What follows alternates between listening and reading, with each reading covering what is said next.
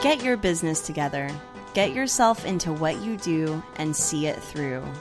Being boss is hard. Blending work and life is messy. Making a dream job of your own isn't easy. But getting paid for it, becoming known for it, and finding purpose in it is so doable. If you do the work. Being Boss is a podcast for creative entrepreneurs brought to you by Emily Thompson and Kathleen Shannon. Hi, I'm Emily, and I own Indie Shopography, where I help passionate entrepreneurs establish and grow their business online by helping them build brands that attract and websites that sell.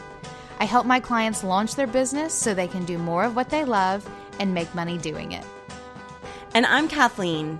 I'm the co owner of Braid Creative, where I specialize in branding and business visioning for creative entrepreneurs who want to blend who they are with what they do, narrow in on their core genius, and shape their content so they can position themselves as experts to attract more dream clients. And Being Boss is a podcast where we're talking shop, giving you a peek behind the scenes of what it takes to build a business, interviewing other working creatives, and figuring it out as we go, right there with you. Check out our archives at lovebeingboss.com. Welcome to episode number 48. This episode is brought to you by FreshBooks Cloud Accounting. Today, Emily and I are so excited to be talking with the best coach I've ever worked with and my very good friend, Jay Pryor. Before we get into the episode, I want to talk a little bit about pricing and collecting payment from your clients. So, this is one thing that creatives um, we've worked with always struggle with. And I have never once had a problem collecting payment from a client. And I think it's because I do um, 50% deposit up front and then a 50% payment at the end of the project. Um, Emily, is that how you do it too? No, it's not. How do you do it? so um, I like to do uh, 50 at the beginning and 50 in the middle. Oh, 50 in the middle. Mm-hmm. So um, you are not delivering anything without payment. Exactly. All right, but regardless, you're taking a deposit up front. Yes. And what I want to share with you all today is that FreshBooks, I'm so excited about this update. FreshBooks is now accepting deposits. Like, so in other words, you can get payment up front with a deposit. You don't have to create a whole new invoice. This is so this is something we do in our business.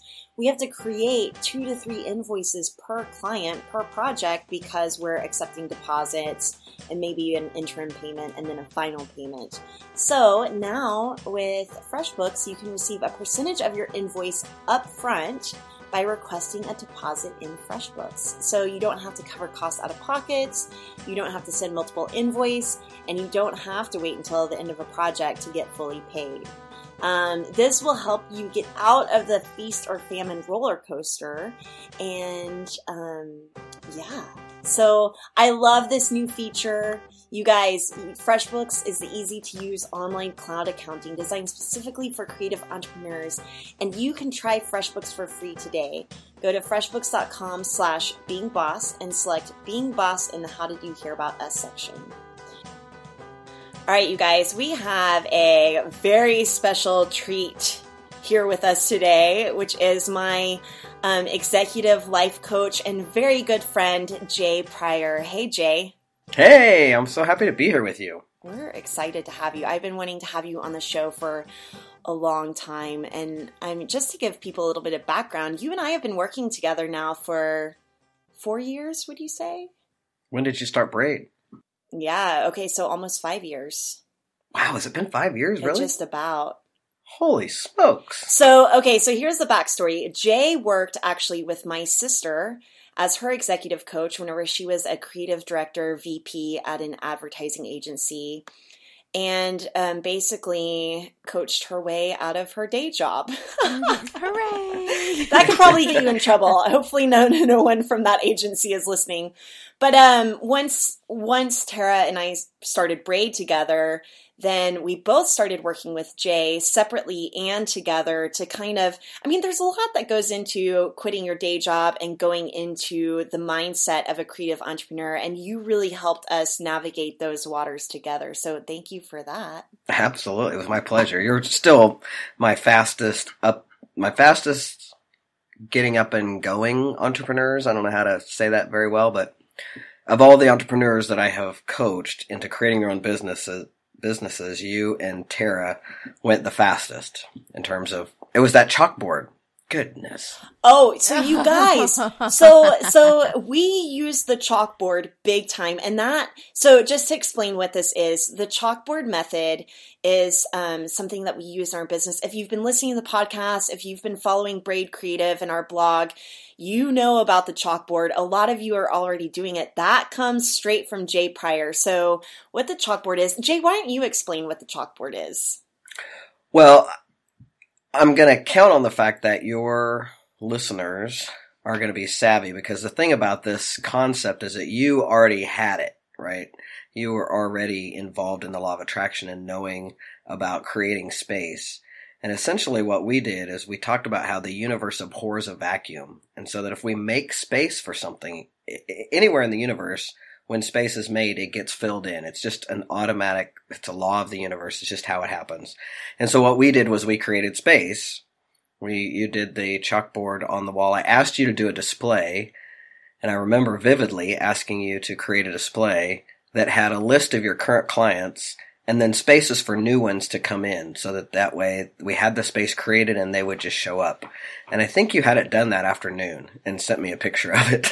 Yeah, something and, and like the that. number of clients that we had. So basically, what happened was Tara and I had started Braid. We had launched three months in. We were hearing crickets chirping. Like we had this big launch and then nothing.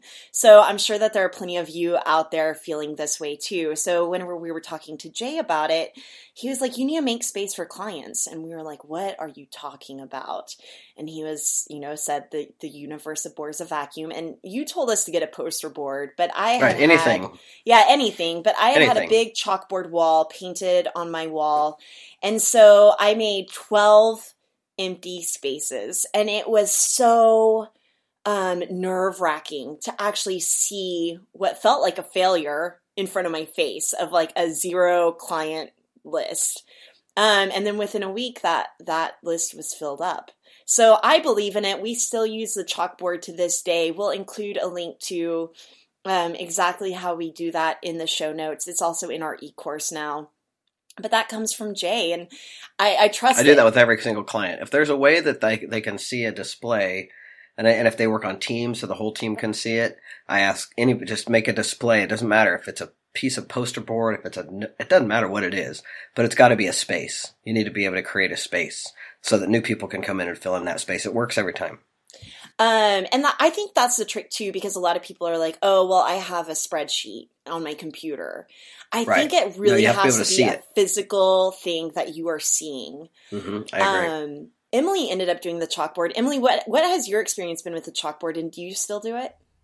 Um, I it, it didn't move with us whenever we moved the studio, but it's something that I have felt missing in my studio. So I did it, and um, and it was it, was definitely something that made me much more mindful about working for clients or finding new clients, knowing that I had this space, and um, and it gave the whole team this really great visual of what it was we were working for, and you know, really what my job was, like selling projects and filling these blanks. Um, and it and it didn't move with us, and I miss it. Like I'm sitting here right now as you're saying this, thinking, oh, I could put one right there, and I could look at it look at it every time I sit down because I think there's a ton to say for for making space for clients, and um, I did it. I loved it. So that brings us to kind of a lot of things that you taught me, Jay, around manifesting. And I think that I already kind of had this innate skill for manifesting, but you helped Absolutely. me um, get kind of clarity around how to really harness that power. So I would love to talk about like manifesting what you want. And I want to talk about abundance and um, prosperity and maybe even the difference between the two and how to get into an abundant mindset, how to uh, kick scarcity in the ass. Like, let's just jam on that. Okay. Well, um, in terms of manifesting, I think the most important thing is to get yourself in a vibe of being able to manifest. And that's understanding that, you know, being driven isn't the vibe that manifests is important for entrepreneurs because I think that what, especially if being driven is your default mode, you know, being determined, those kind of things, those are all great qualities and all of us assume and think, and I think we've been trained in our uh, Western culture to believe that being driven and being determined is the way to massively produce. But the reality is, those are not vibrations that really attract. I mean, those those are you. Can, if you feel the energy of determination, and I mean, you can even you know being driven, those things, there's resistance there, right? It feels like you want to shake your fists because I'm so determined. When really what you want to be is open and positive and, you know, happy. And, you know, I've got a client right now who's just told me that one of the things she's very clear about is that she's not supposed to be doing anything, but just having a great time. and and she's doing that. And it's really working for her. Stuff's just coming to her because she's getting into a, a vibe of just being true to herself and doing what is calling to her and that is forwarding her business way more than getting down and being driven and being determined. So I think the first thing is to understand that it's all about vibration. It's all about how you feel. You can't be pissed off and freaked out and expect stuff to start coming your way. You know, you want to get yourself and do whatever that takes. And that's why for it's ever, it's different for everybody.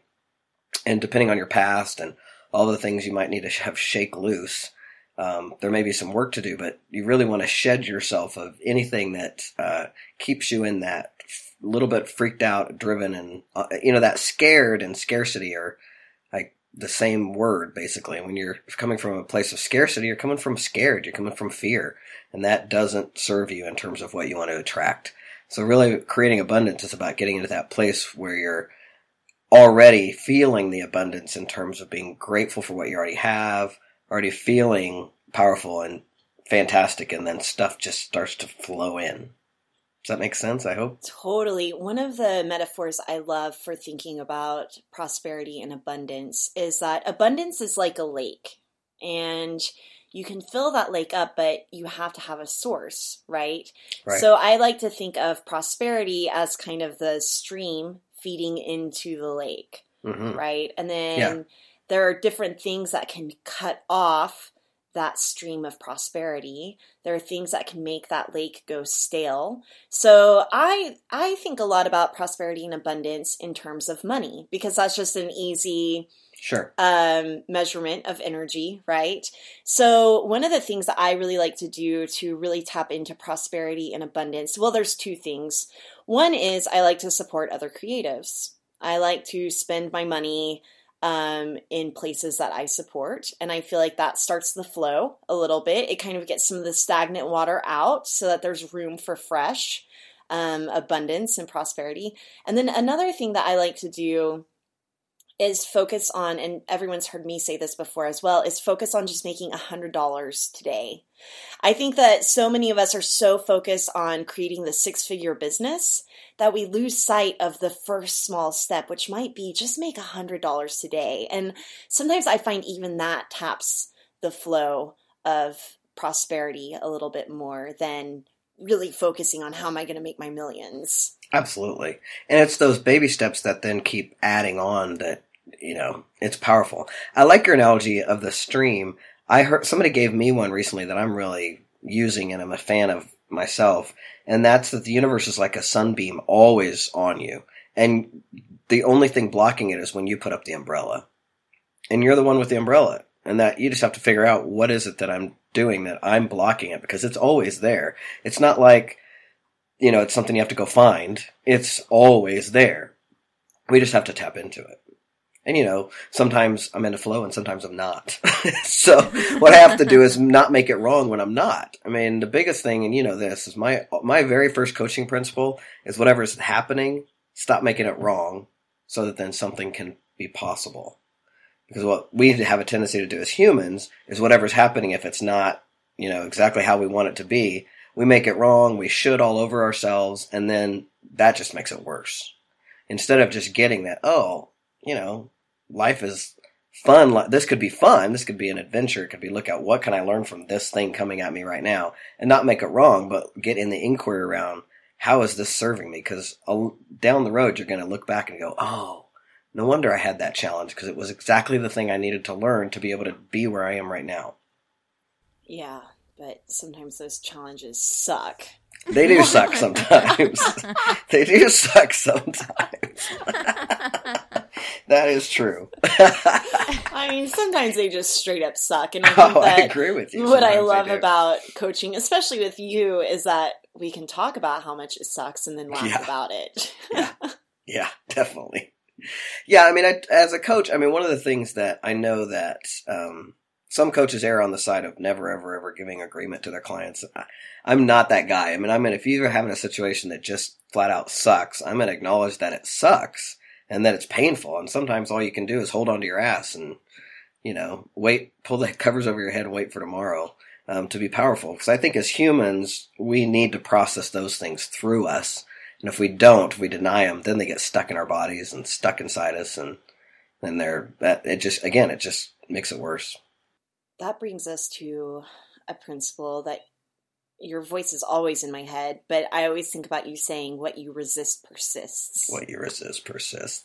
Yeah, and that's a difficult distinction for people to get. I try to have have them get the energy because for me, resistance can show up like anger. It can show up like you know, it always occurs for me when I can have a visual of it as me pushing back, like resisting, pushing pushing something away from me.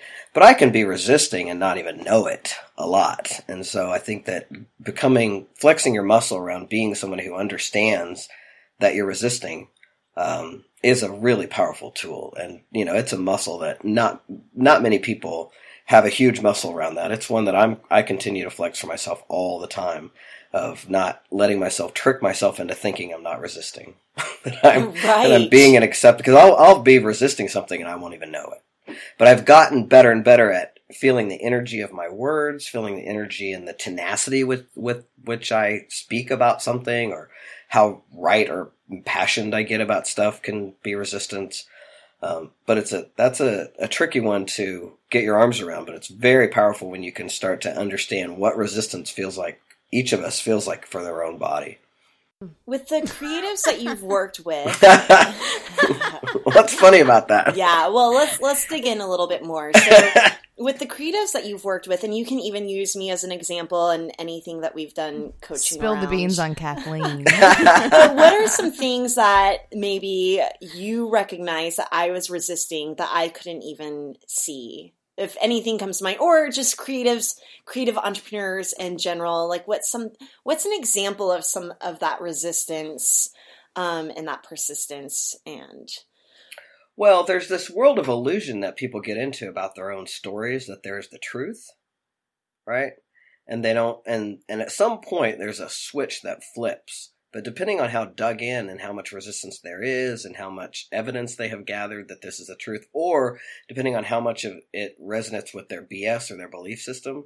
In my book that's coming out this fall, I I refer to the your belief system as your BS because it's a lot of bullshit too and, and and it'll stop you from stuff. I mean, it really does. And I would assert, I mean, the last thing I would think, if you want me to go recent, would be, you know, I am constantly hammering to you, listen to the words that are coming out of your mouth. Amen. And if you really listen to the words that are coming out of your mouth, they're going to tell you what's going on. And yet, because it seems like so much the truth or because there's so much there, we don't always see that. And it has, it's just been recently, I would say, if you want me to tell one on you, Kathleen, if you're really up for that, I think it's just been recently that you have gotten that your speaking around being a mom and in, integrating that into creative has stunk it up for like the last three months or whatever. And you've been buying your own crap around it. You know, you'll speak it. It's like every, I manifest this, but this sucks, and I don't have anything to do with creating that. You know what I mean? It's like we create Yeah. all of it with our words. And just recently, I think you've really gotten a breakthrough around how you speak about being a mom, how you, how that, you know, like, uh, don't Yep. you think so? Yeah, no, absolutely. That's definitely been a challenge from the get go for me as Yeah. being an entrepreneur and being a mom. And um, I just, and I could hear the words coming out of my mouth, and I was. I'm sick of it. And I even talk about on the podcast, like how tired I am and how sleep deprived I am.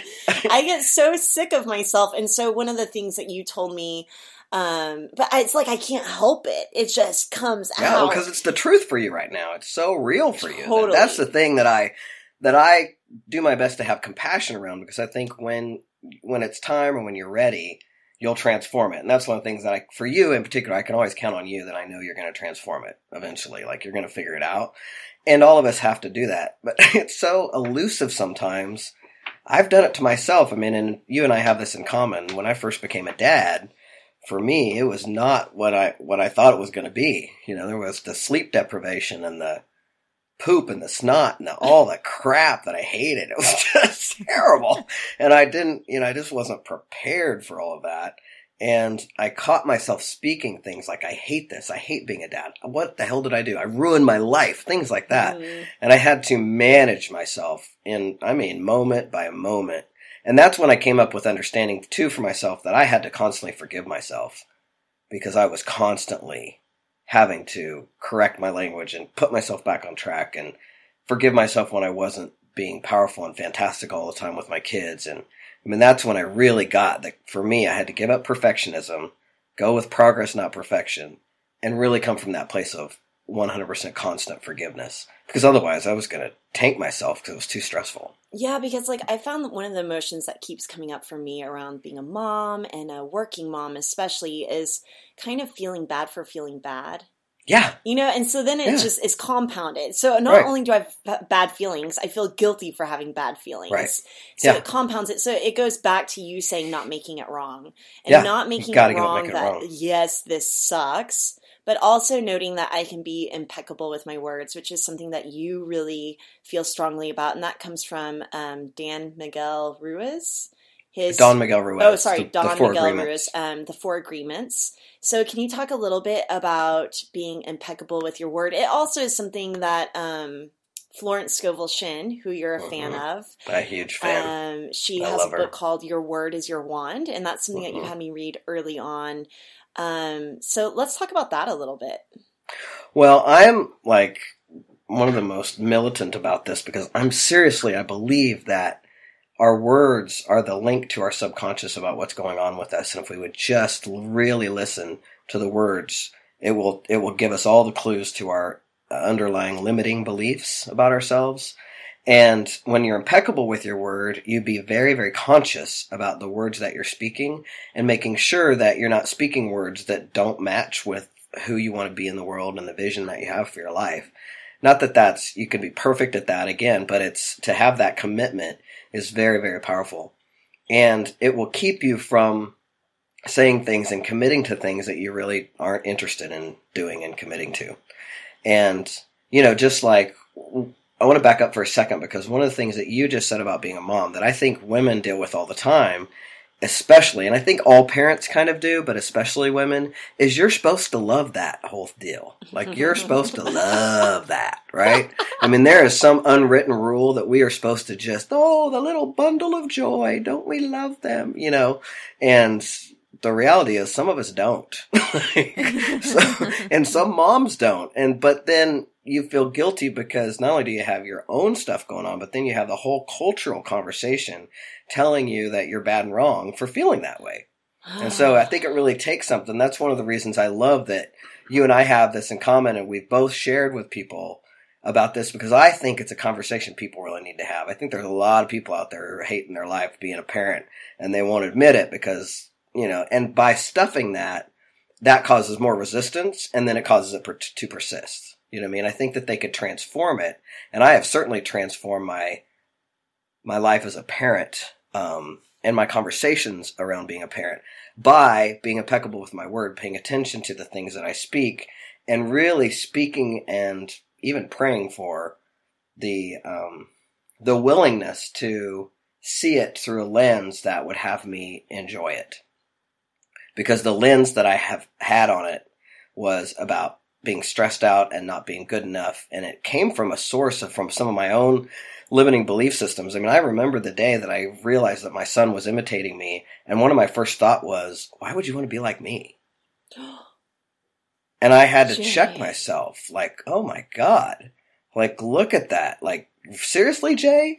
like you, uh, uh, uh, you, you, there's more to transform around my own self worth and how much I value myself because I was just, I was taken aback um, when I thought that and I had that thought, but it really gave me an insight. And I think a lot of parents have that insight that they hate themselves and then their children start imitating them and it's right in front of them and they got to deal with that.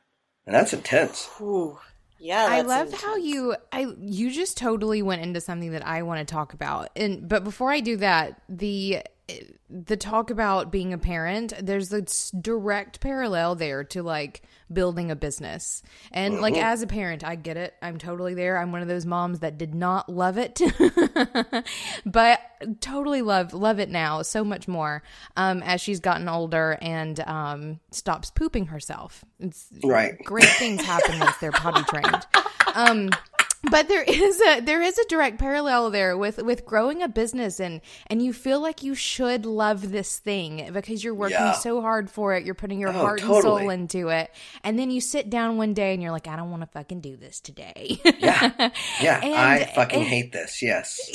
Yes it's yeah. it's such a such a hard thing for all of us to deal with. And especially if you are a parent who's who has a business it's like mm-hmm times two, which right. is really great. Um, but you just you just hit on something that I really want to talk about um, in terms of self worth and worthiness, because one of the things that I know I find whenever whenever working with my clients and something we talk about in terms of of um, you know quitting a day job to go into your side hustle or trying to figure out what you're going to charge for your products and services um, or or simply being okay with the good things that start happening to you once your business takes off it all comes down to um, to your own sense of worthiness. So I'd, I'd love to hear you sort of jam on that for a second because I know that it's something that I struggle with. It's something that all of my clients struggle with. And um, talk us out of it.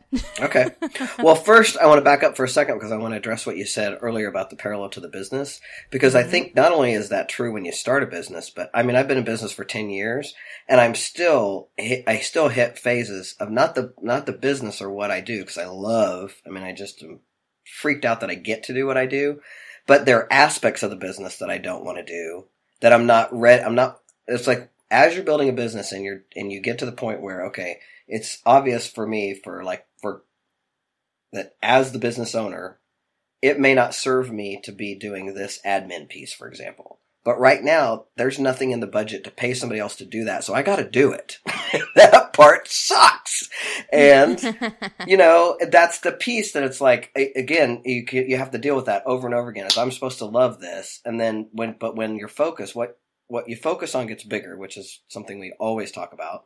And when you're focused on all those details that you hate, that's when you got to really, you got to shift your focus in your business and be focused on and spend, especially your happiest part of the day, focused on making a difference and who you're making a difference for so that you can have, be all filled up to deal with that monotonous crap we all have to deal with as business owners as well.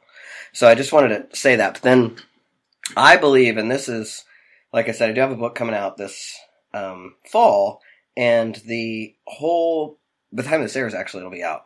The whole premise for me of writing this book is that I believe every single person has an "I'm not good enough" conversation. I believe every single person has an "I'm unworthy" conversation. Even Beyonce. I do. I do. In fact, I literally talked about Beyonce to my therapist. I was like, she was like, even Beyonce has haters. Oh right? yeah, but even Beyonce has a doesn't Beyonce have a persona that she puts on when she performs? Sasha Fierce. Thank you. Okay, so Sasha she needs Sasha Fierce because Beyonce doesn't think she's probably good enough or doesn't have you know what I mean. There's something out that going on there that like she needs Sasha Fierce. She has to uh, put on a persona, you know, to give her the confidence to be that bold. She's pretty bold. And I think all of us have some level of I'm not good enough. And, you know, I mean, I look at somebody like Kathleen, I'm like, where the hell is that in her? Right. but I know it's there. Like, I don't, I'm not fooled. I know it's there. It's somewhere in there. And some people have it, you know, better than others. People who have a, you know, pretty traumatic background. Obviously, they're going to, depending on what your past is, you know, it can go deeper than other people. But I think just being a human being and the fact that we, when we come into this planet, we come onto this earth plane, we, as babies, are connected to everything, right? And we have that experience of being connected. And I've heard parents tell me that they've watched their children experience that separation, right? Have you seen that, Kathleen? With Fox? With Fox, him, um, Like when he noticed that he was separate from you? because babies don't No, get that, I- right? I they just think they're connected to everything. Everybody, get, you know, people just feed them. They're connected, and then at some point we get that separation. he's. And I would assert that that separation is when we get that I'm not like something's wrong here. I'm not, there's what am I, you know, and then how that manifests for some people is I'm not worthy or I'm not good at, but I think everybody has it. And then that's why for me, grounding ourselves in what I call yourself or your self-evolved, I call it your self-evolved loving friend or your spiritually evolved loving friend. That piece of you that is connected to all there is, that piece of you that's intuitive, that piece of you that always has the right answer, that always wants to show up as loving and kind, feeding that part of you is part of the answer to eliminating that unworthiness. But I think everybody has it. Good. I liked that. Thank you. Yeah, absolutely. Well, and hold on a minute, but one other other thing I got to say because I say this all the time. I think women get it just be, by virtue of being born without a penis. Let's talk about that. Ooh, yes. I honestly believe that women are trained into believing they are less than less than because they're born penisless. and can we talk about? Agreed. Can we talk about how you were born without a Yes, penis? I was born without a penis, so I know that.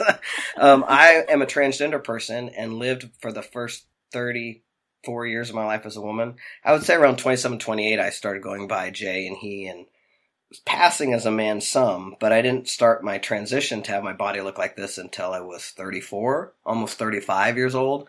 And what happened to me is that I took the shots of testosterone because for me that was like a soul journey. It was like I wanted to have my face match who my soul represented. But I was so naive and clueless about that I would be handed heterosexual privilege and white male privilege.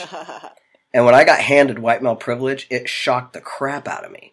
I was like, holy smokes. I mean, men saying, uh, massa- uh, uh, objectifying women in front of me as though I'm on their team. I'm like, what the hell? Are you kidding me?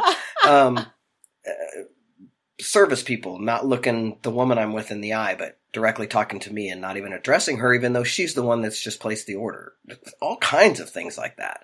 Um, showing up, I was in the same job. So I was a director of project management in a furniture dealership. So I was working uh, on construction sites, installing furniture right after construction. When I was a woman, or if I was viewed as a woman, sometimes I was still passing, but if I was viewed as a woman, there was never a time that we had a punch list or a layout or a, a, meeting that somebody wasn't wasn't second guessing me or questioning how what I knew. And I walk in with a beard, and all of a sudden, I'm a frickin' expert. It does, you know. I mean, it, it shocked me so much that I I, t- I tell this story. I would have to remember not to second guess myself because I was so used to being second guessed that and so shocked by not being second guessed that I'm one of those people, and Kathleen knows this. I'm everything's all over my face. So the shocked look on my I, I would monitor to myself, I'm a man, I'm a man, I'm a man, I'm a man, I'm a man. So I would remember that they're, resp- they are responding to what they see as a man. I haven't changed. I just, my face looks different. But they are responding to what they think is a man. And so that's how they're going to respond to me. And I got to remember that so I don't be shocked by it because I was shocked by it so much that I was like, what the? Are you kidding me? Like, it's that different? Really? And it is. And so I honestly believe that women are, and I even, I catch myself doing it all the time. I first started my seminars, I called them the oxygen seminars. And I was about putting the oxygen mask on yourself first, right? And I would say this, we, and I'm, t- and I'm talking to women, right? I'm embarrassed to say it, but it's true. I would say, I want you to put the oxygen mask on yourself first, so then you can serve from a place of love, right? Because then you can serve all filled up. You'll be all filled up and then you do that, right? I had been do- saying this for an entire year before my good friend and also women empowerment uh, coach and author. Um, I don't know if she's a coach, but she's definitely an author and leader in women's empowerment. Erin Brown, good friend of mine, says to me, Jay, you would never say that to a guy. And I'm like, wait a minute, what? You would never say to a guy, go shoot a couple rounds of golf so you can serve from a place of love. Ah, I was like, oh my God, see, I'm doing it too. We all do it. It's the water we swim in. that women are just you know, women, you get your self esteem from how the family's doing and your relationship to the family. You are, you're here to serve. All of that crap that we are handed. And it's so the water we swim in that we don't even know we're doing it. And I, of all people, should, technically, I don't should on myself, but should have the awareness because I live in it and I've seen it happen. And yet I go unconscious. I even took that challenge where you're not supposed to say something don't say anything about a, a, a girl or a woman's looks for 24 hours. I lasted about four hours with my daughter. About four ah. hours. It was ridiculous. I mean, it's that kind of stuff that we just, it's just how it is. And so we don't think about it. But I really believe that we, as a culture, treat women like they are less than just because they were born penisless.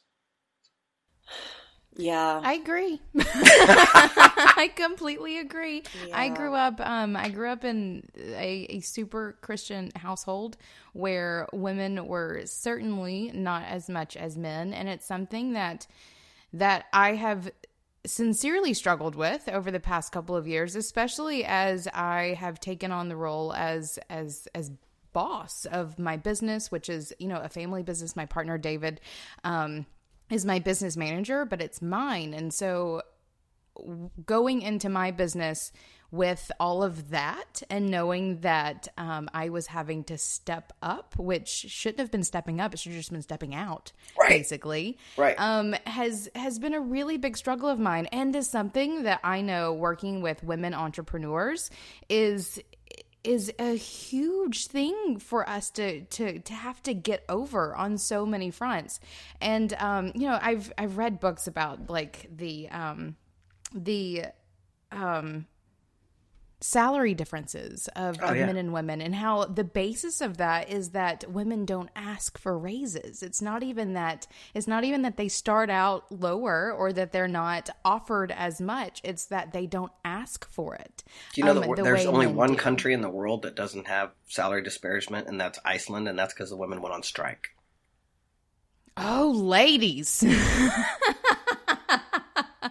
that's all amazing. of them though. all of them they all, right, we're done. They absolutely should. Oh, I just read something from Danielle LaPorte yesterday mm-hmm. in my email inbox. Jay, do you follow her? I'm a fan. I think you might like her.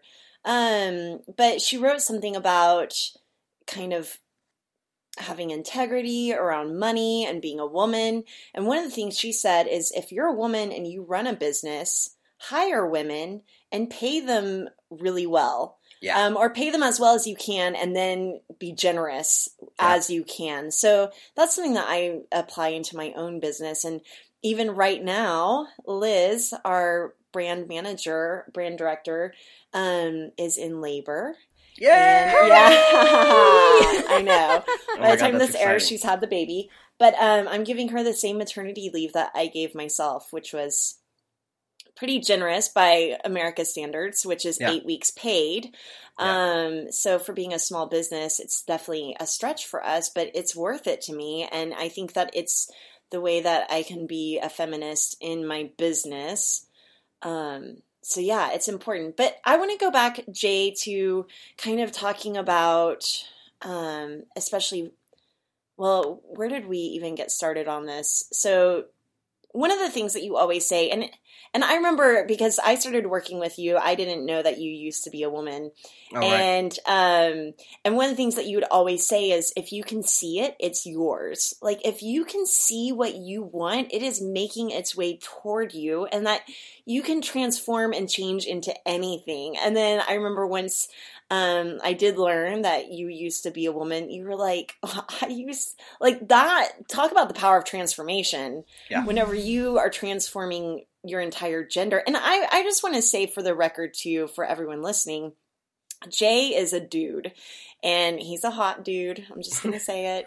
Um, he's like well, full beard. Are you blushing? He's like he did. He did. He turned really I mean, I don't, I, for a second. I, I don't consider like myself beard, a dude, like but. just straight up man. So it's just funny because it's something that I never really think about, but whenever whenever it does come to times whenever you're pointing out things that might be because I'm a woman, especially around parenting and being a mom boss, um, it's cool because you know you've had these experiences also. Like you know what it's like to get your period. You know, yeah. you know what it's yeah. like to experience sexism. You know what it's like to have all these things. But I think what's also cool is that you can also see things now from a man's perspective. And uh, we've talked about this before, like literally once you started taking hormones, I asked you, like, did your train of thought change? Like, how did it change your thinking?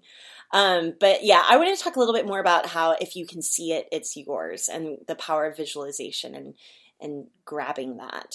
Yeah. And I don't even, you know, I do think that there's an end game that you want to have a sort of a vision of, but I also know that I don't, I want you to let go of the how and focus on the wow. Um, because once you can see it and you start taking baby te- baby steps toward it, you don't want to be so attached to how it looks in particular because it will show up way more fantastic than you can imagine if you if you let go a little bit. But I do believe that you have to have some sense of vision and I've been with people where if they're in that world and this is where I was stuck for a while. I have this story where at some point I was incredibly happy in my life all except for my career.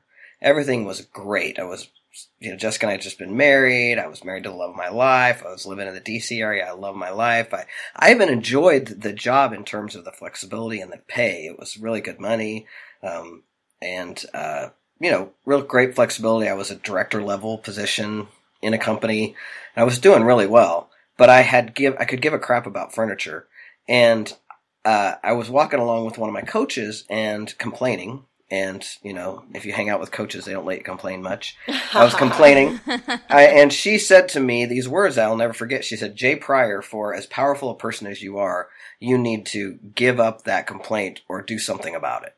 And I, right off the top of my head, said, "Well, if I knew what I wanted to do, I'd do it." And she immediately said to me, "You need to give that up." And I was like, uh, "Give up that I don't know what I want to do." And then it dawned on me that she was absolutely right, that I had to give up that I didn't know what I wanted to do. Because as long as you stay in that, I don't know what I want, that's what you're going to get. Again, whatever you speak comes out of your mouth will give you the experience of your life. And so, in that moment, I promised myself that I would stop saying I don't know what I want. And instead, I started saying what I want is on its way, and I'm determined to figure it out. And within a few weeks, I started at least being able to say, I know what I want my life to look like. I don't want to work for other people. I want to make a difference for people. I want to be able to do my job from anywhere. And a couple of months later, you know, the word life coach was mentioned to me. I was like, holy smokes. I mean, I knew exactly what that was, what I wanted to be. Um, and I figured it out. Um, and I didn't, all I had was a little bit of a vision for that. Like I knew, but then I could start seeing the 25 feet in front of me. And Jack Canfield, you know, says this is in his book, The Success Principles, which I highly recommend that everybody get and just keep it on your shelf because that's like a success Bible. If you just pull out the success principles and you open it anywhere and point and do what it says to do, something will shift for you. Because I mean, the guy is, I mean, he's he's a brilliant coach. Um, but one of the things he talks about is sometimes you can only see it's like you're driving. Um, I'm in the Midwest, so if I was driving down I 70 headed to Colorado from Kansas, I know I'm going to hit Colorado, but I can't see Colorado, obviously. I can only see 25 feet in front of me. And so what I know is that action brings the clarity, right? Action always brings clarity.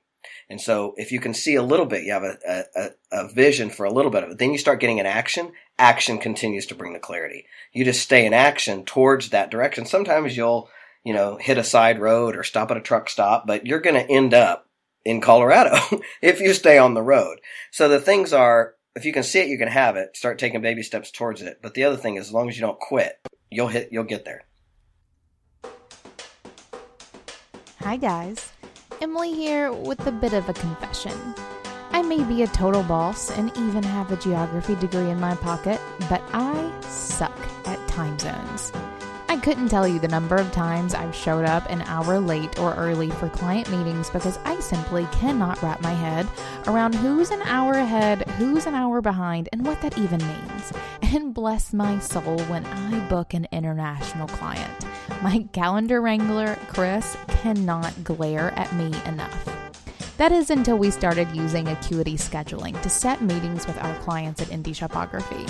Their automatic time zone detection and conversion has saved my goat more than once, and I'm grateful that I never again have to laugh off my geographic incompetence or apologize for being late ever again.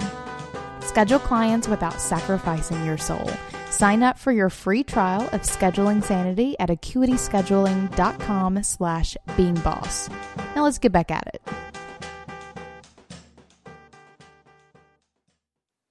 You know, um, one of the things that we talk about a lot is confidence, and mm-hmm. a lot of creative entrepreneurs struggle with confidence. And so, as you were talking about action bringing clarity, I I was starting to think you could almost interchange the words clarity and confidence.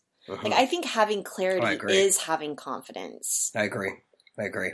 And action and action will also build confidence. And the more you do something, I mean, we know that as entrepreneurs. And as an entrepreneur, God, how many times have I had um, the feeling or thought, "Oh, here's something I've never done before." like, yeah.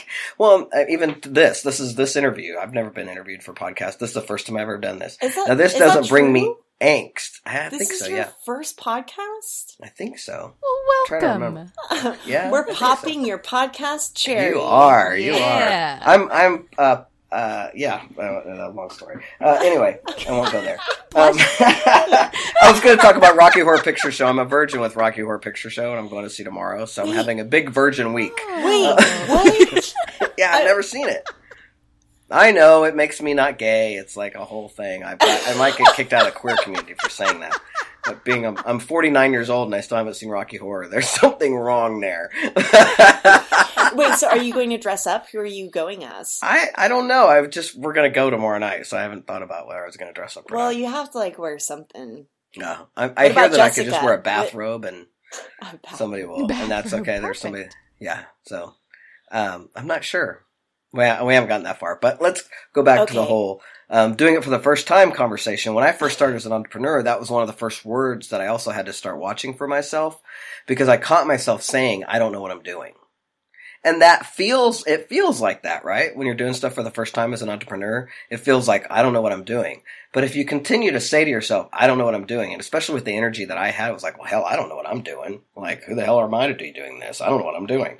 And I would say that to myself, and I had to make myself stop. It was, I remember one of the first, it was another one of the things, and throughout my life, there's been tons and tons of them, but phrases that I catch myself saying and being like, you are not allowed to speak that anymore. Just stop speaking it. Stop saying it. And so I made myself stop saying, I don't know what I'm doing. And now when I have that feeling of discomfort because I'm doing something new, I just, you know, kind of give myself a little pat in the chest and I say, it's okay. You've never done this before. It's all right.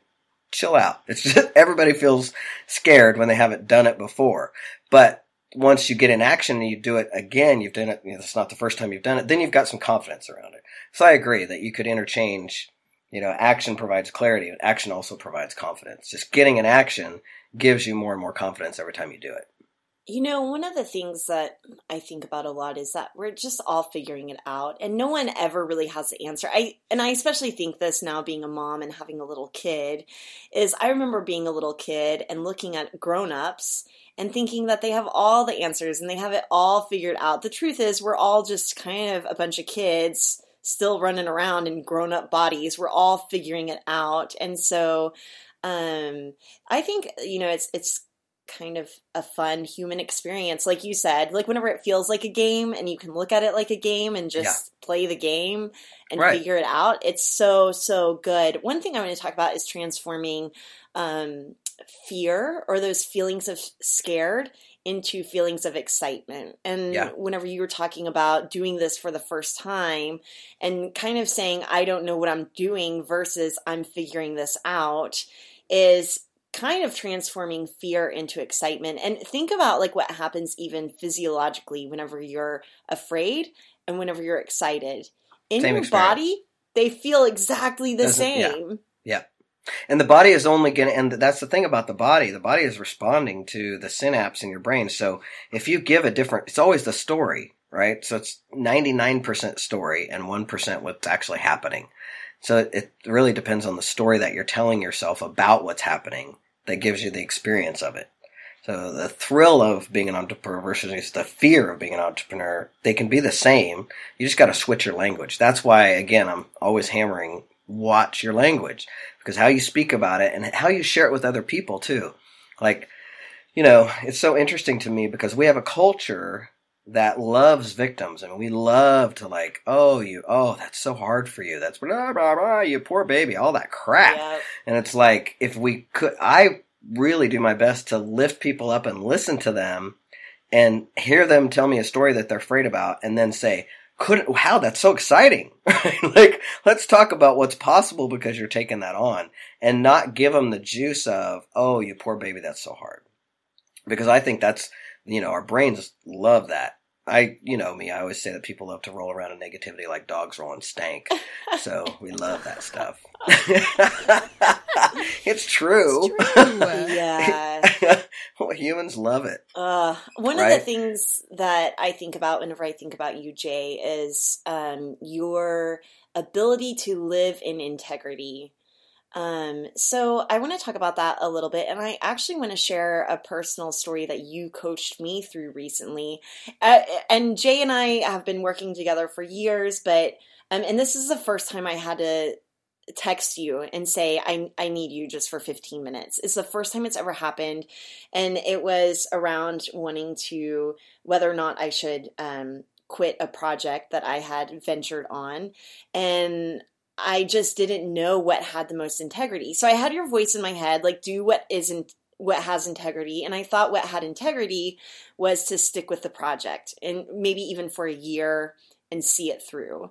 And I called you up and um and you were in between meetings. You had just given a talk at a university and you were about to like maybe go get on a plane to go out to LA. Oh, because um Dance Moms, like Jay's story was featured on Dance Moms. But anyway, so you were getting on like a plane to go to LA, I think. So anyway, um you said, okay, that might have integrity to the project to stick with it, but what what is the thing that you can do with the most integrity for yourself? Like how do you keep the integrity for yourself? And then I was like, "Oh, it's to quit." To have integrity for myself is to quit. So, can we let's talk a little bit about that? Like let's talk a little bit about just integrity and Sure. what that means to you. Yeah, in my coaching school, which I'm a Coach U graduate, um, one of the things I, one of my favorite things about them uh, in terms of their distinctions in definitions is they say they say that each person defines their own integrity, and I love that because uh, before that, my training had always been this is integrity and that's not an integrity.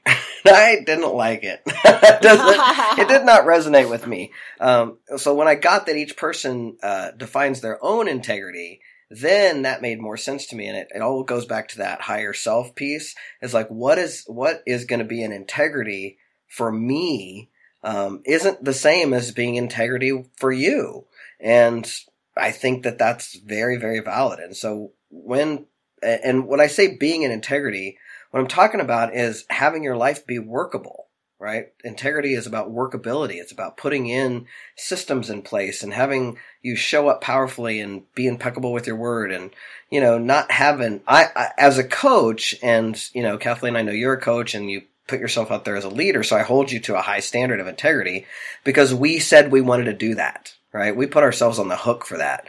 And I, believe me, I, am not below whining to my coach once in a while. And it hasn't been that long ago that she's like, look, you asked for this. You always have to take the high road. You always have to take the high road. I don't get to, you know, be snively and, and make people wrong because they're not doing what I want them to do. Cause I said that I would be coach. And as coach, I always have to take the high road. That's my integrity. But that doesn't mean that, that that's the same for everybody else. And so integrity for me is just about workability and having a strong personal foundation in our lives so that then we don't have to worry about all that stuff. We can jump off into this huge expanse of life that, you know, one of my requests of you always is have a life so big you can't keep track of it in your head. Right? Have your life be so expansive Check. and Done. out there. Yeah, you can't keep track. If you're living a life that you can keep track of in a, in your head, you are playing too small. I want you to live way bigger than that. You got way more energy than that. But having a strong personal foundation or a lot of integrity in your own personal life also allows you to do that. Because if you can't, you know, get into your car because it's so filthy, then how are you gonna how are you gonna keep your mind decluttered? You know, it's like that's that's all happening in your head. So if you want to be powerful in your life, you want to have a lot of integrity, and that means that goes from everything from keeping your car clean to keeping your checkbook balanced to you know being integrity with how you treat people and how you respond to things and how you show up in the world. So it's all over the place. Um, but I do think that we all define our own integrity, and I think that what's an integrity for some people isn't the same and you have to really get to a place. And that's going back to women again and getting clear about what they want and what feels in integrity to them is sometimes a difficult place for me to get them because their whole lives they've been acquiescing and doing what everybody else wants first. And so they don't even know what they want. They don't even know how to act. they don't even know what's in integrity for them. So it's a little bit of a process to get them to get that and understand that. Did that make sense? Yeah.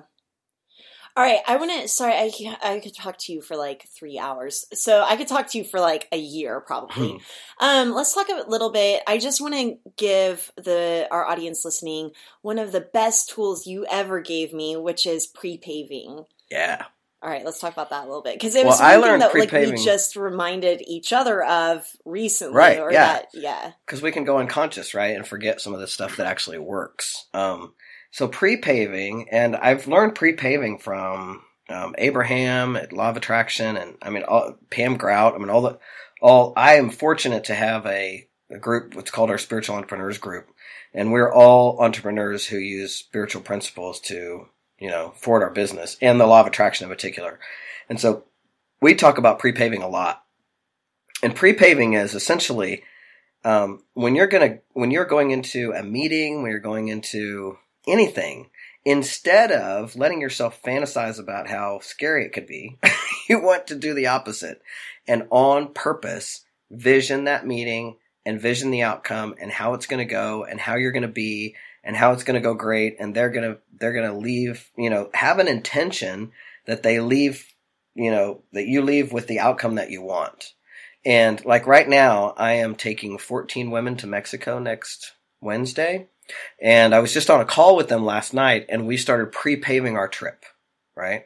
And especially with, you know, people who would call themselves worriers, one of the things I'm really committed to is having women transform worry into warrior. Like rather than, cause women will tell you in a minute, oh, I'm a worrier. You know, oh, I worry all the, I'm a worrier. I worry, worry, worry. I worry all the time. My mom taught me to worry. I'm a worrier. And they wear it like a badge. Like that's something good. That's terrible. Stop that basically when you're worrying, you're creating scenarios in your head that scare the crap out of you on purpose. That's insane. Like that doesn't even And I've also heard that I've heard that worry is praying for what you don't want to happen. It is. It's like affirming what you don't want. I mean, that's crazy. Why would you do that? So I've been working with women who have that phrase "I'm a worrier" to change it to "I'm a warrior," so that they can start to pre-pave positive things to happen. Instead of worrying and creating negative scenarios start fantasizing about positive things. So for this trip for example we started last night on a on a webinar and i had them all start to think about okay we're going to all get to the airport on time.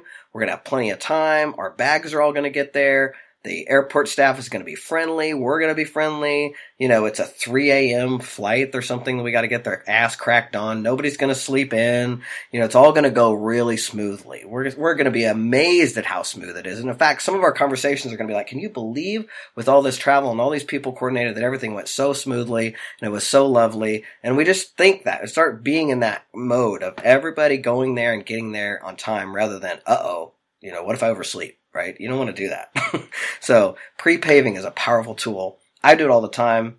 Um, even down to if you talk about manifesting, parking is something that I've gotten to, you know, I mean, parking is a great way to have fun with manifesting. Yeah. Because once you get the vibe of it and you start to understand how it feels, then you can feel it in other things in your life. But parking is so like it, there's no risk. It's like too big, big deal if you don't win. But for the most part, I don't ever worry about going anywhere. I mean, anywhere. People go, oh, you can't go there. It's so packed. You'll never find a parking space. Yes, I will. It'll be right up front. It'll be right in the. I mean, I'm not gonna have to walk more than 20 feet. I just pre-pave it, and every single time, it's almost every time it happens. Yeah, and I think about it every time I park. And yeah. so I was visiting you one time in Lawrence, and I think we were going to go grab beers and we were in the kind of the busier area downtown of Lawrence, which is a cool city, by the way. But um, I was like, oh man. And you were like, watch this. We're going to get a front row parking spot. And we totally did. Oh, yeah. yeah. Um, and it was Rockstar awesome. parking. Rockstar parking. So I do it now every single time. I prepave parking, but then I Yeah. also prepave um, experiences um, just from getting on the podcast to traveling to all of it. I try and prepave it now. And I also want to credit you because this is something that's helped a lot of creative entrepreneurs who have listened to the podcast that turn your light on, like turn on your taxi light. Mhm. That also comes from Jay Pryor here. So, which is if you're scared going traveling or going into a conference or going into an interview or even, gosh, going to the bar one night, like all you have to do is just turn on your light and you don't even have to think about anything else other than just kind of radiating. Yep. And as long as you can do that, everything else is going to follow. And I could, I could, we're going to have to have you on again because I could spend another hour talking about all the stuff that you've taught me. But a lot of the things I share here, uh, big credit to you. Pretty much you and Brene Brown are like two huge influences whenever it comes to the stuff that I practice and the stuff that I preach in Yeah. my life and the things that work. So In terms you. of pre-paving, have you ever talked to your clients about the uh, power pose? um, no, but I I've watched that TED talk. as- Did you? Yeah, like you. where you get into okay, so this is another like kind of man woman thing. A lot of times women will make themselves smaller. Right. And I mean, gosh, like even we're told to be skinny and diet down and Oh, just yeah. basically become as small as we can.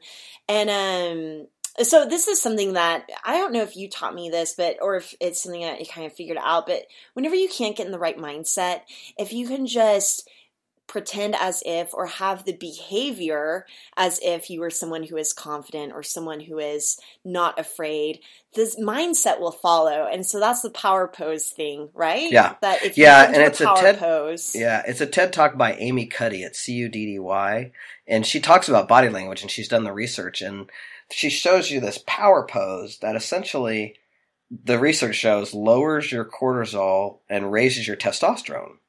And that, in and of itself, physiologically, has you show up more authentic, more confident. And they did so many blind, all these blind studies, and everybody who'd done the power pose are the people who got the jobs, they're the people who you know, scored higher on all, all these these different interviews and, and, and meetings. And I just find it fascinating. So I always have my clients, and that's part of pre-paving. I have my clients. If you're going into a big interview, go find two minutes to stand out in in in that power pose before you go into that interview, yeah. because you want to lower your cortisol, raise your testosterone, and physiological that will physiologically that will make a huge difference for you. let's talk about your book where Yeah. can we find your book Uh, well, by now, by the time this comes, it should be on Amazon. Easy. All right. So, and we'll be sure to include a link to yeah. your website on our show notes at lovebeingboss.com but you can also go to jpryorcoaching.com and the book is called Lean inside. Seven And- steps to personal power. that's another thing that we didn't even get into is leaning into what you want to do next which is another huge thing that you taught me like whenever you are let's say creating a podcast lean into it just Yeah. do it on your headphones first before you buy the microphone Yeah. type up an agenda you don't even have to record it you just have to lean into it and so it's language that even um, me and my best friend use all the time whenever it just comes Right. to life stuff we're like lean into that a little bit Yeah. it's like our Jay Pryorism. Well, and to make a distinction though, because there is the book Lean In, I want to be sure that my, my book is called Lean Inside, because I believe that everything inside you is all you need. You don't need anything else. You have everything you need already. And that's what I think that there's a, I mean, even myself, I was just sh- laughing at myself the other day because I heard somebody talk about a, yet another book and it was about thresholds. So it was about like how we have a joy threshold that we distinguish when we're pretty young. And then once we start to be successful, if we hit that joy threshold, we do something to sabotage ourselves, right? Because that's all the joy we're allowed, you know? So I heard this book and I thought, I should read that book. Like that's, that's, you know, cause I have a tendency sometimes to, you know, get just so far, right? In business. I should read that book. I start reading the book. It's the same damn thing every other book is telling me, right? There's not another book. Everything I have is inside me. Everything you have is inside, everything you need is inside you to accomplish and do whatever you can think of. And I think that reaching outside of ourselves is what we've been taught to do so much. And really, it's about getting inside you and realizing once you tap into that, it's miraculous. I mean, it's miraculous. Yeah. The stuff that you can accomplish when you lean so inside. True. Yeah. So true. Um Uh, yeah, I, I want to have you on the show again, even to talk about the links between spirituality and all the because you can get pretty woo woo. I mean, you're very I can get practical, but we can get woo like yeah, my I like to be practical, but I also do think that there's something about that that leaning inside. You're leaning into that that's your spiritual nature or that piece of you you can't see. I don't know. Some people would call it your spirit. And whatever. that's that's something that even on our last coaching session that we were talking about is and even on the last podcast emily and i were talking about our experience in new orleans and how really truly magical and spiritual it was and one of the things i learned there is that i want to like i've been you know kind of keeping my spirituality and my life for lack of better words almost separate you know so my career my the way I parent, all of it, and my spirituality. Like spirituality is just on the side, and it's just for fun. Like, oh yeah, let's manifest a parking spot. Isn't that cute? Like that's kind of how I was treating my spirituality. And so even the last time I talked to you, Jay, I was like, you know what? I just want to focus on um, really the tools that will get me in the right mindset. I don't want to talk about spirituality. And you laughed at me. and I started laughing, didn't I? you laughed at me. I was like, you are so full of crap. so we'll get you on the show to talk about that at some point again. yeah. Um, okay, Good. one other thing I want to touch on just before we go because you are definitely an advocate for lesbian, gay, um, transgender, queer, all of it. Like, where can we, and we'll include links in our show notes to this as well, but where can we learn more about um, that? I mean, there are kids killing themselves. Like, it's Mhm. just, and not just kids. Like, there is, Oh, yeah. it's important to us that this. Forty-one percent is the transgender uh, uh, statistics right now. Forty-one percent of transgender people at least attempt suicide. Um, so uh, yeah, I have a huge commitment to that, and um, actually, just yesterday there was an article uh, on me and my family in in People.com. Yes, Um, it's so so, good. and- We'll include a link to that. Yeah, thanks. It was a really good article because I was somebody who was suicidal most of my life growing up uh, to dealing with coming out as being gay. And I figured I was raised to believe that I was going to go to hell if I killed myself. I always thought I was going to go to hell if I was gay, so I figured, well, I'm going to hell anyway. I just get there faster, and then people wouldn't have to deal with me. Um, so yeah, I um, there's lots of resources. The It Gets Better project is one of the a very powerful resource. Um, the Gay Men's Chorus of Los Angeles does and does a live tour for the It Gets Better project, and they actually tell my story um, in that in their live show. So they're traveling all over the country, um, talking to middle schools and high schools, and uh, when they go to places, they do a lot of um, what they call world cafes or community outreach.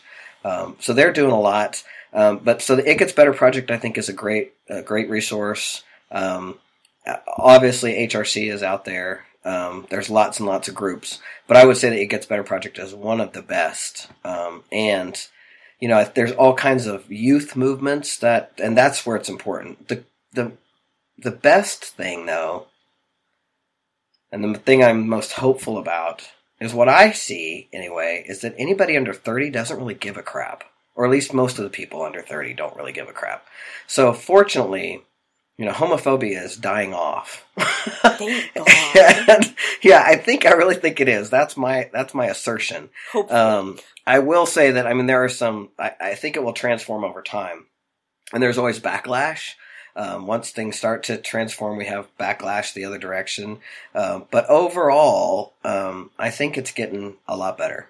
And I think it's just there is even an awareness to how we talk about gender that Mhm. can make a big difference. So, for example, even the Being Boss Facebook group, a lot of people assume that it's just for women, but Right. I have in the rules there that this is open to men, women, and all genders. Mhm. Um, because what I'm learning is that it is a spectrum and just kind of that awareness around it. So, um, Well, that's one of the reasons that I stay out. I mean, I know that um, like you said, in your opinion, I'm a dude, but I don't identify myself as a man. I mean, I don't feel like because I took a, took a shot of testosterone, it turned me into a man. Um, and I haven't had any surgery from the waist down. So if, if, you get real technical with me, I'm kind of a half and half, you know, half man, half woman. Um, but I really just still feel like I'm the same person in terms of my communication style. And I mean, a little bit of a brain difference, like I said, and how my brain functions a little differently. But I'm not, I didn't I wasn't trained to be a man. I feel like we train people into their gender so much that I don't have that training. So I'm one of those in betweens. I'm a I consider myself gender. The new term is gender fluid with the younger people, which I love. Um, who wouldn't want to be gender fluid? I used to call myself a gender queer, um, but I definitely feel like I'm in the middle, right? Um, and that's, and I think again, that's the other reason that I, my seminars are right now anyway, exclusively for women. I'm doing a couples seminar in February, by the way. Um, February 15th, I'm going to do it for couples because I've had enough requests. Then I'm going to go ahead and stick my toe in that water. But I predominantly empower women because I think women are the, also the ones that are going to change this conversation. Women are the ones that are going to change, you know, women are the catalyst for change. That's how how it goes. There's a woman by the name of Adelaide Hoodless who was a who invented home ec, right? She was oh, the yeah. yeah she was a Canadian-born woman, um, and uh, unfortunately she had a child die, a son die because he ate some meat that was um, rancid, and they didn't have proper you know, for refrigerating techniques and things like that. They just didn't know, right? And so she was devastated by that and decided that this is ridiculous and we're not educated about that. Started educating herself and then teaching women about how to educate themselves about um, food science. And she has a quote that says, if you educate a boy, you educate a person. If you educate a girl, you educate a community. And I really believe that. And because throughout history, women are always the catalysts for change and for making things happen. And so that's why I continue to have seminars for women and about women, but also teach straight women what I learned from lesbians, which is how to hold space for all women, right? I think that straight women are taught to compete with each other. You're taught that that I mean, it's more important to have the interest of that guy than it is to connect with that woman. And so I've just here in Lawrence, I've got over 130 women now, I believe, that have gone through my seminar, and they continue to stay in touch. They meet monthly. They have a Facebook page that they lift each other up on, and they are becoming very facile with holding space for every size, every type, every age, every economic status of woman that walks through that door. And they are finding that some of them even have told me that flat out they had no idea how important it was for them to have a community of women. They didn't. They just didn't realize they needed it until they had it, and now they can't live without it. So that's another reason is I think we got to have women be in that conversation because that's what's going to transfer all of these conversations, LGBT issues, poverty issues, all of that stuff. Women are the ones that are going to transform that, and it's going to be done in community, and it's going to be done from women lifting each other up and having other women be successful. Amen. Amen. Amen. Thank you for listening to Being Boss. Find show notes for this episode at lovebeingboss.com. Listen to past episodes and subscribe to new episodes on our website, on iTunes, SoundCloud, or Stitcher. Did you like this episode? Head on over to our Facebook group by searching Being Boss on Facebook and join in on the conversation with other bosses or share it with a friend. Do the work, be boss, and we'll see you next week.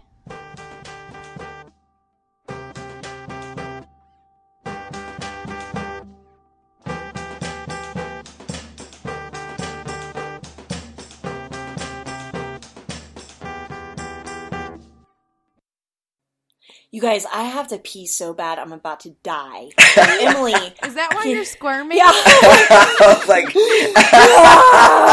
you were squirming a bit ah! there, honey. All right, Emily, Go you pee. tell Jay how to transfer the files over. I'll be right back. Perfect. You go pee.